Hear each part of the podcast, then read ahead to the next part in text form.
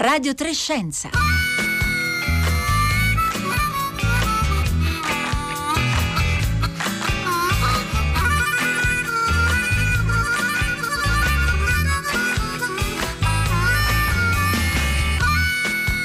Buongiorno a tutti da Roberta Fulci, bentornati a Radio Trescenza. Radio Trescenza oggi ricorderà un grande del panorama scientifico internazionale, cosmologo, matematico, autore di mille mille libri di successo, John Barrow, celebre scienziato britannico, è scomparso ieri a 67 anni, ha ispirato veramente generazioni di scienziati e anche di curiosi della scienza, sicuramente anche molti tra voi ascoltatori, anzi aiutateci a ricostruire un suo profilo, diteci come lo ricordate al 335 5634 296 via sms o via whatsapp potete farci sapere il modo in cui le sue opere hanno influenzato la vostra curiosità scientifica. Mentre nella prima parte della puntata di oggi noi vi racconteremo qualcosa che è accaduto a Radio 3 una cosa molto bella per noi speriamo anche per tutti voi all'ascolto è il, il successo di una storia una storia sonora naturalmente. Si intitola Labanov ed è il primo podcast interamente realizzato da Radio 3, che ha vinto il PRI Italia 2020 per la sezione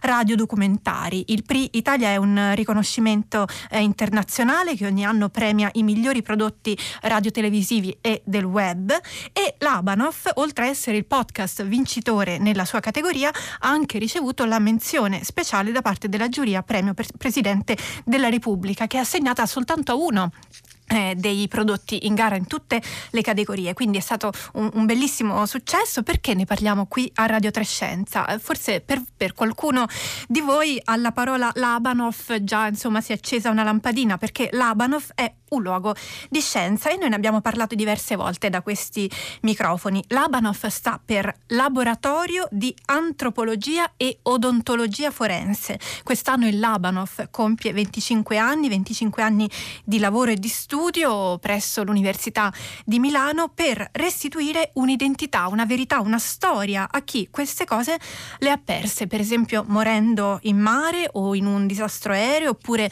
per mano di, di, di un assassino. 25 anni di scienza al servizio della comunità, 25 anni che oggi un po' ripercorriamo a Radio Trescenza anche con la protagonista di questa impresa. 335 5634 296 per scriverci le vostre domande, commenti, impressioni, dubbi via sms o via whatsapp. Ok, allora apriamo.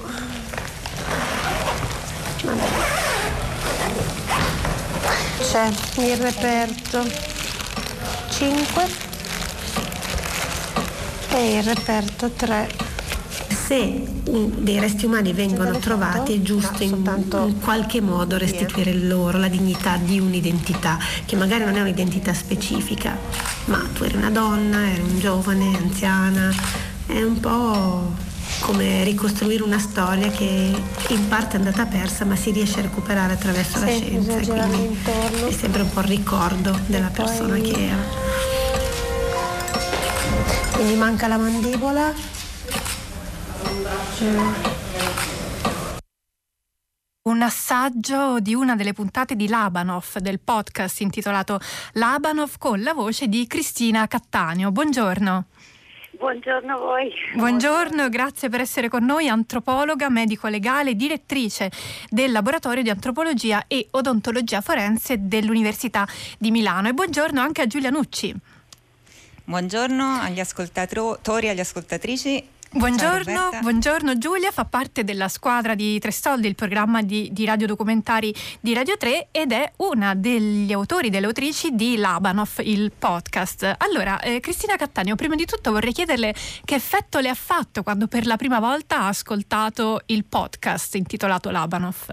Ma è stato bellissimo, emozionante. Noi non abbiamo ancora sentito tutte le puntate, ovviamente siamo molto curiosi, però eh, è stato molto bello perché rende veramente un po' eh, il nostro ambiente, le nostre difficoltà, la semplicità e la difficoltà del lavoro. Quindi sono stati bravissimi e è molto difficile vivere con noi eh, e, e, seguirci da tutti i punti di vista, per cui veramente complimenti a, a loro. E noi ci uniamo i complimenti a tutta la squadra che ha lavorato eh, a, a, questo podcast. Adesso insomma pian piano impareremo a conoscere eh, gli autori di questo lavoro e a capire insomma come è stato costruito. Cristina Cattaneo, lei ha scritto diversi libri sul, sul vostro lavoro ne abbiamo parlato anche qui, eh, Naufraghi senza volto per esempio ha raccontato l'enorme lavoro di identificazione delle persone morte in un naufragio di migranti, centinaia di corpi da identificare, poi sempre Raffaello Cortina è l'editore che ha pubblicato questo libro e anche il più recente Corpi, Scheletri e Delitti che invece ripercorre la storia dell'Abanoff andando un po' più indietro nel tempo. Eh, quindi lei ha scritto, eh, ha scritto tanto sul suo lavoro. In che modo secondo lei il suono restituisce in maniera diversa quello che fate? Ma da una dimensione proprio diversa. Il suono restituisce una forse una porzione ancora più emotiva, eh, ti dà, eh, completa, completa quelle emozioni, quelle percezioni che a livello, con la parola scritta o perlomeno con la mia parola scritta non si riesce a trasmettere, per cui implementa veramente questa azione che stiamo facendo eh, da vent'anni, cioè di far capire anche agli altri che cosa vuol dire lavorare, lavorare in questi contesti e quindi il suono è un, è un perfetto integratore del, del senso di tutta la nostra attività.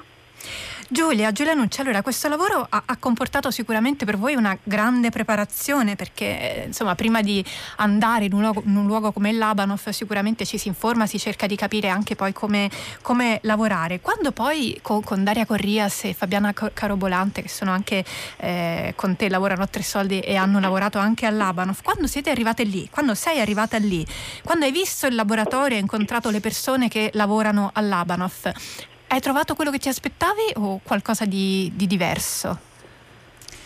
Beh, eh, sicuramente ho trovato qualcosa di diverso, qualcosa che non mi immaginavo. Eh, innanzitutto ehm, il Labanov è dentro eh, al Palazzo dell'Università degli Studi di Milano dove c'è l'Istituto di Medicina Legale quando tu entri in questa bellissima palazzina anni 30, puro stile Novecento, ci sono tutti studenti nei corridoi che leggono alla macchinetta del caffè, eccetera, e a un certo punto scendi al piano meno uno e siamo scesi con la professoressa Cattaneo e subito sulla destra eh, c'è tutto un ambiente completamente diverso da quello dell'università, almeno per me, per quello che mi immagino di un'università, perché lì c'è la sala anatomica, quindi cambiano proprio i suoni, i colori, eh, dal punto di vista visivo è molto interessante, era vuota perché i medici legali lavorano la mattina, quindi in quel momento la sala anatomica era vuota,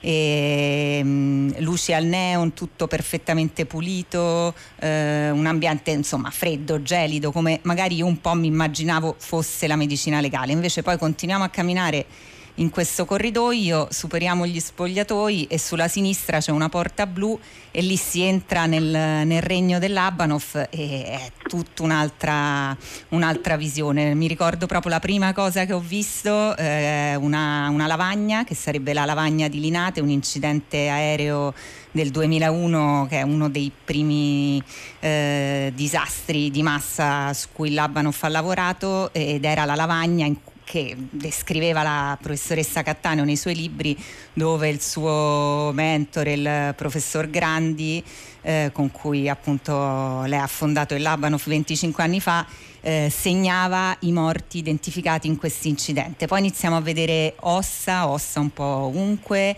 eh, poi non so, delle galosce, degli impermeabili, insomma vorrei rendere un po' l'idea di questo eh, laboratorio dove, ehm, dove, evidentemente proprio mh, capisci che è una fucina di idee, capisci che è un mondo eh, dove eh, si fa ricerca, dove eh, lì dentro la medicina legale cerca sempre eh, soluzioni nuove eh, per progredire eh, sì scientificamente ma anche umanamente, anche per avanzare nel campo dei diritti umani. E la cosa più mh, mm, che sì, sì, ovviamente si capisce benissimo dai suoi libri, che però poi è bellissimo sentire e vivere è che eh, la medicina legale per fare questo, per poter fare ricerca, per poter progredire, per poter andare avanti, si avvale di tantissime professionalità diverse. Quindi eh, quel giorno eh, entriamo in questa grandissima stanza dove incontriamo moltissimi antropologi, alcuni che erano impegnati a lavorare sulle ossa dei migranti e altri eh, sulle ossa eh, della Milano di epoca romana e la cosa interessante è che vedi che tutti lavorano sulle ossa con la stessa dedizione, con la stessa passione eh, che nasce proprio no, da questa dal conoscere poi la realtà attraverso le ossa. Poi incontriamo un biologo che ricostruisce i volti degli sconosciuti o di scheletri antichi partendo dal cranio l'archeologo che si occupa di, di, sotterrare reperti umani con cazzuola, scopino. Cioè, proprio questo, questo, che ci stai restituendo, Giulia, è proprio un, un aspetto eh. cruciale no, del, del, lavoro che si fa all'Abanov che emerge molto bene dal, dal podcast che avete fatto, cioè l'intreccio di tante competenze eh, diverse. Io vorrei proporvi di ascoltare insieme un, un altro pezzettino di Labanov. Siamo a Melilli del corso di un'operazione di identificazione eh, di appunto questi centinaia di corpi di cui eh, parlavo all'inizio di migranti annegati durante una traversata nel Mediterraneo. Chi arriva nei pressi dell'hangar, insomma ci, ci si cambia, si, si tolgono i, uh, i, vestiti civili si, uh, si indossa il, il, o il camice o comunque altri, altri vestiti che servono per, per le varie operazioni autoptiche e eh, ci si prepara in questo modo insomma, l'attività, sui, eh, l'attività post mortem. Insomma il, il, lavoro era bene o male sempre quello, eh, doveva essere fatto bene, velocemente, ma doveva essere un lavoro meticoloso, insomma, quindi di, di controllo. Io mi ricordo che controllavamo, riguardavamo tantissimo le schede, controllavamo tutti i cadaveri, che non ci fossero appunto delle, ehm, degli scambi nei numeri, in questi numeri che venivano assegnati a loro, insomma era proprio un lavoro, insomma, un lavoro molto intenso. Stiamo lavando vestiti qua, questi sono vestiti, sono vestiti piuttosto pesanti. Abbiamo sentito, abbiamo sentito, tante voci in questo, in questo frammento, eh, un po' di problemi pratici, un po' di, di, problemi tecnici. Certi ruoli, devo dire, uno nemmeno eh, se l'aspetta, forse immaginando il vostro lavoro. Prima Giulia citava eh, tante competenze che hanno a che fare con quello che si fa all'Abanov, magari ecco, il medico legale, eh, il fatto che si debba conoscere, non so, l'odontologia, questo ce l'aspettiamo, ma il botanico, magari il naturalista, l'archeologo, l'entomologo, magari insomma sono più, sono più delle, delle, sorprese. Invece Cristina Cattaneo serve, servono tante competenze diverse. Ma questo è un po' eh, quello che stiamo cercando di far capire e che le, noi speriamo attraverso questo bellissimo eh, lavoro di, eh, di, Radio 3 si capisca sempre meglio, cioè eh, il nostro lavoro è, è un lavoro scientifico e questo lavoro scientifico sia che venga speso nell'ambito antico che venga steso nell'ambito criminalistico per non incidio o per restituire un'identità è una, um, un mondo, una dimensione che pochissimi conoscono, sia da un punto di vista umano sia da un punto di vista eh, veramente in, in, nelle problematiche scientifiche. Noi conosciamo, voi conoscete questo mondo attraverso delle serie televisive, attraverso eh, le, le, i programmi che si occupano di nera, ma non è quello il nostro mondo e quindi il tentativo, noi compiamo 25 anni attraverso il vostro lavoro e quello che speriamo sarà in futuro il nostro, è proprio quello di portare la gente per mano a capire come è fondamentale anche questa, questo mondo scientifico nel tutelare la vita e la salute di tutti, dei morti, dei vivi eh, e questo è un messaggio che non passa ancora, che ha delle ripercussioni sociali, sociologiche, politiche ed è questo che noi adesso vogliamo, essendo cresciuti un po', vogliamo incominciare a intraprendere e questo speriamo di farlo anche con voi. Giulia, il, il Labanov, eh, l'abbiamo visto, è l'incontro no, di, tante, di, tante, specializzazioni diverse. Vale un po' lo stesso anche per quello che avete fatto voi, perché il podcast Labanov ha richiesto la partecipazione di tante competenze diverse, un, un grosso lavoro di squadra. Beh sì, certo, facendo tutti i distinguo del caso, però insomma questo progetto è nato mh, nel 2019 da, da, un'idea di Rossella Panarese, poi è stato scelto il gruppo di Tre Soldi, il programma di audiodocumentari di Radio 3, per lavorarci e eh, pian piano eh, abbiamo iniziato a, fare questo lavoro di gruppo, che è un lavoro che abbiamo fatto sicuramente tutti insieme con competenze diverse, condividendo di volta in volta l'apporto di ognuno e, e coinvolgendo eh, pian piano altre professionalità come eh, Raffaele Passerini, sceneggiatore e regista, oppure eh, Riccardo Amorese, musicista, o infine la, la, la decisione diciamo, di chiamare un attore per rendere eh, la voce narrante di questo podcast più incisiva e più coinvolgente e quindi la partecipazione anche eh, del, di un grande attore italiano, Vinicio Marchioni. Giulia, quindi sì, certo. Mm. Dacci, dacci, un'idea del formato, eh, co- come è fatto, quanto dura eh, l'Abanov e soprattutto quando e come lo potremo ascoltare.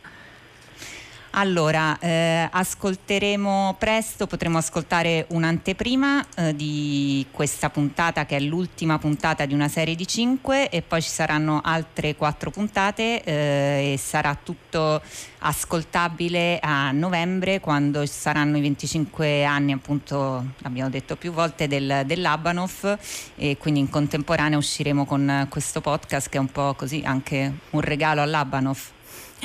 Cristina Cattaneo, eh, Giulia poco fa parlava degli oggetti che ha visto venendo a visitare fisicamente il Labanov. Sembra effettivamente, già lei ce lo confermava, che ci sia un aspetto educativo molto forte sia nelle sue opere che nel podcast, proprio questa esigenza di, di comunicare per spiegare il senso e il, e il, valore di quello che fate. Come reagiscono in genere i visitatori che, che capitano per ragioni diverse uh, lì a, a, vedere il laboratorio? Che, che come interpretano e come vivono il, il vedere finalmente eh, eh dal, dal punto di vista reale, insomma, come funziona quello che fate? Eh, allora, mm, questo è un, tema che appunto ci sta molto a cuore visto che stiamo cercando di eh, far nascere proprio una struttura che sia aperta al pubblico.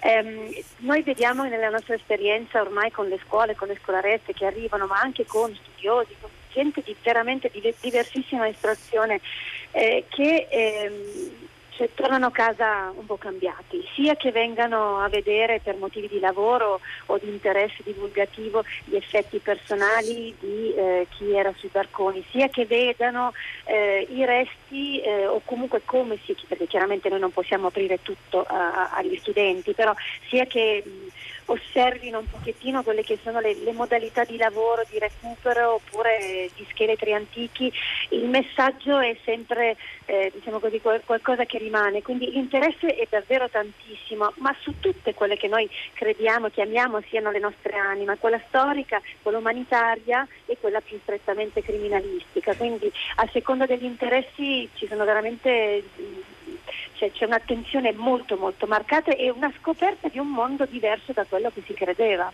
Seguiremo con grande curiosità il, insomma, il proseguire di questo progetto e se, se ci sarà modo di, eh, di, visitare eh, parte dell'Abanov sicuramente ne parleremo da questi microfoni. Cristina Cattaneo, ancora una domanda prima di, di salutarci. Che cosa ha significato per voi, per voi squadra dell'Abanov, lasciare entrare dei microfoni?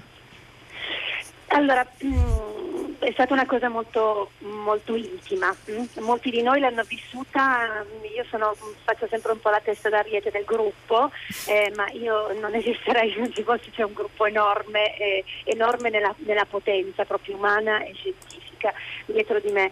Ehm, le cui voci si sentiranno in questo, in questo lavoro vostro. Eh, direi che ha significato un po' dover ehm, insomma così, superare delle resistenze intime di eh, che cosa ognuno pensa e come ognuno vive il proprio lavoro, ma fatto questo è stata un'esperienza bellissima perché si è condiviso qualcosa di, ripeto, molto intimo, cioè ciò in cui crediamo, quello che facciamo ogni giorno e per cui ci lottiamo anche perché la nostra è anche una lotta alla fine anche politica, eh, abbiamo condiviso questo con chi ci ha capito e con chi speriamo di, di, continuare a lavorare per un po' di tempo da un punto di vista proprio no, intellettuale, conoscitivo, divulgativo, quindi è stata un'esperienza molto importante. Cristina Cattaneo ci scrive un ascoltatore, Tiziano Togni da Pietrasanta, vorrei sentire sempre solo una voce così, un'esperienza così profonda, umana e viva. Beh, direi questo eh, è, è, il modo migliore per salutarci facendo i complimenti a voi dell'Abanov, eh, Cristina Cattaneo, a tutta la sua squadra e Giulia a, a tutta la squadra che invece ha lavorato al podcast Labanov che lo ricordo quest'anno ha vinto nella sezione radiodocumentari il PRI Italia 2020 e anche una menzione speciale da parte della giuria Presidente eh, della Repubblica. Quindi davvero complimenti da parte di tutti noi e in bocca al lupo per il vostro eh, futuro. Noi continuiamo adesso a parlare di scienza ricordando un grande del panorama scientifico internazionale e lo facciamo partendo dal teatro. In un universo a bassa densità, cioè che si espanderà per sempre è altamente probabile che esista un numero infinito di mondi nei quali vivono popolazioni doppione. Secondo alcune recenti teorie, le condizioni della nostra galassia sono tali per cui la vita potrebbe essersi evoluta su di un considerevole numero di pianeti.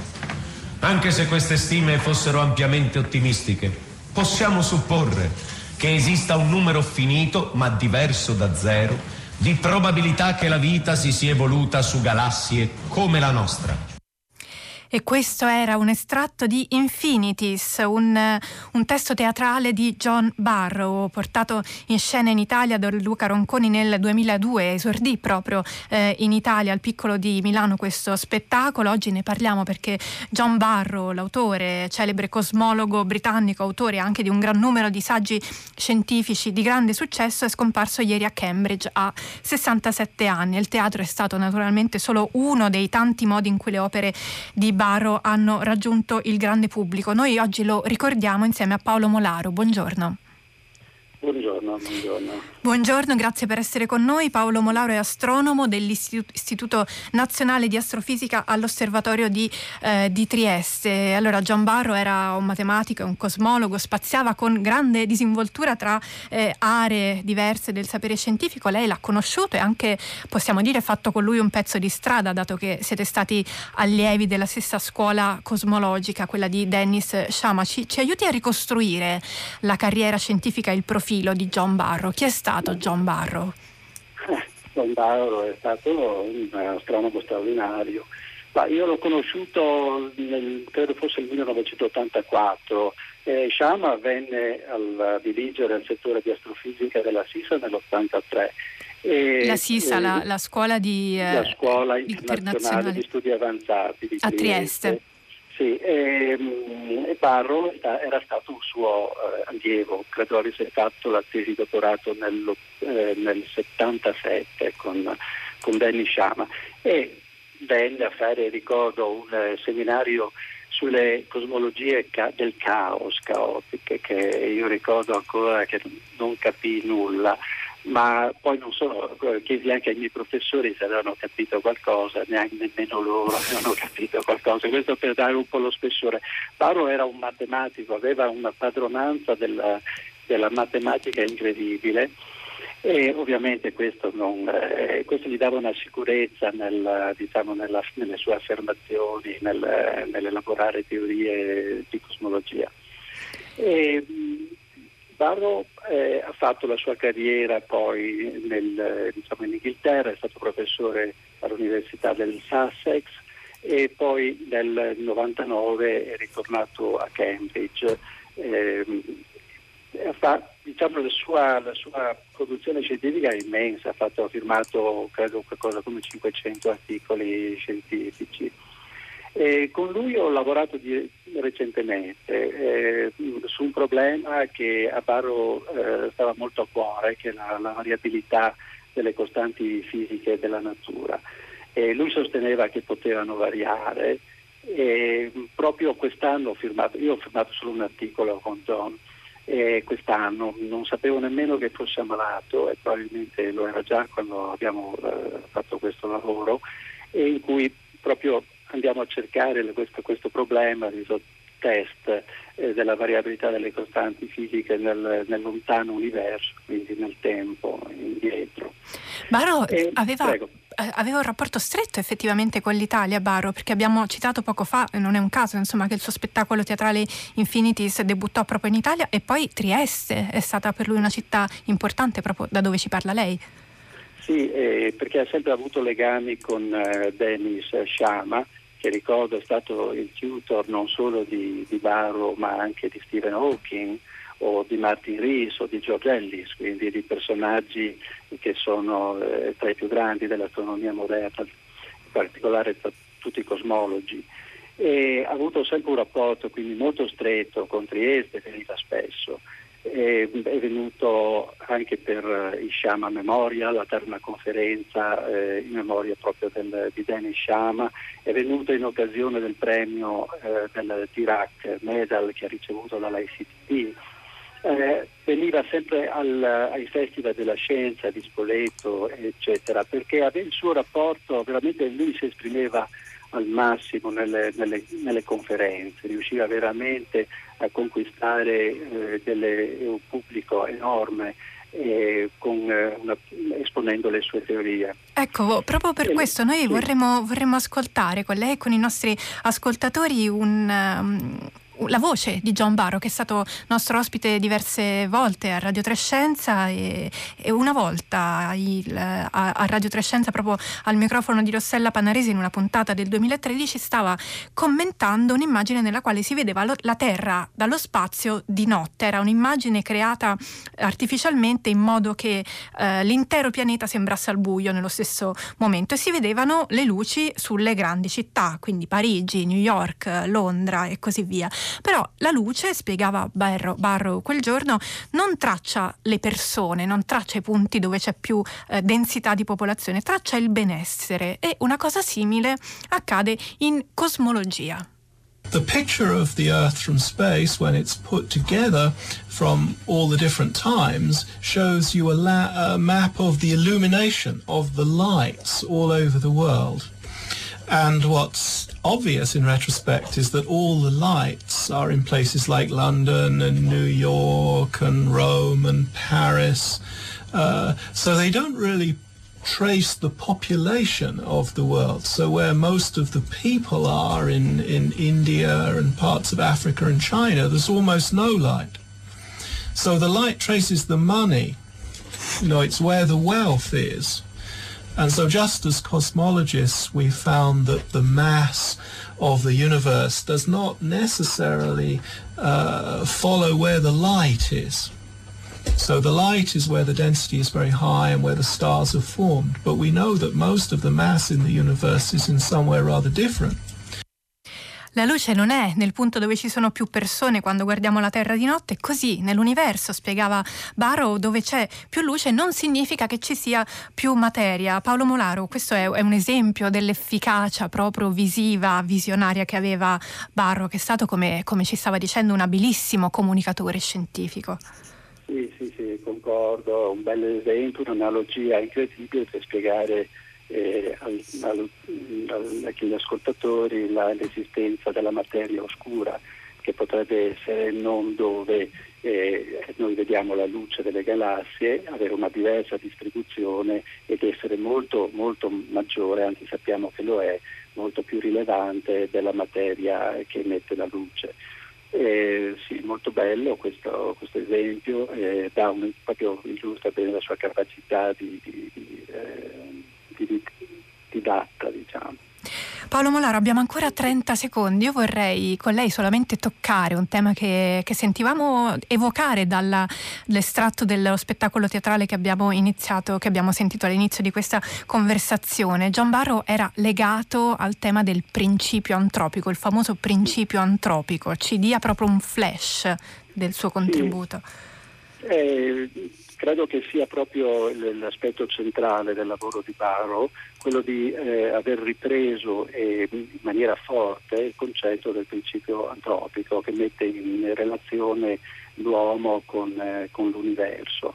E, ehm, tutto eh, sembra nell'universo essere fatto e costruito per permettere la vita eh, dell'uomo, questo è un fatto, ci sono una serie di, di fatti, di coincidenze fisiche che portano eh, a, a, che rendono possibile poi la, la, presenza, il formarsi della vita eh, in un universo. E questo è stato il suo lavoro, eh, l'ha declinato in le, praticamente in tutti i suoi libri. E, naturalmente poi rimane il problema di capire se questa, questo, eh, questa eh, concatenazione del principio antropico è ovviamente casuale o è stata o c'è un disegno un, un, un temone immenso che sicuramente ha scatenato la curiosità di tanti che l'hanno seguito. Allora grazie Paolo Molaro astronomo dell'Istituto Nazionale di Astrofisica dell'Osservatorio di Trieste Radio Trescenza oggi finisce qui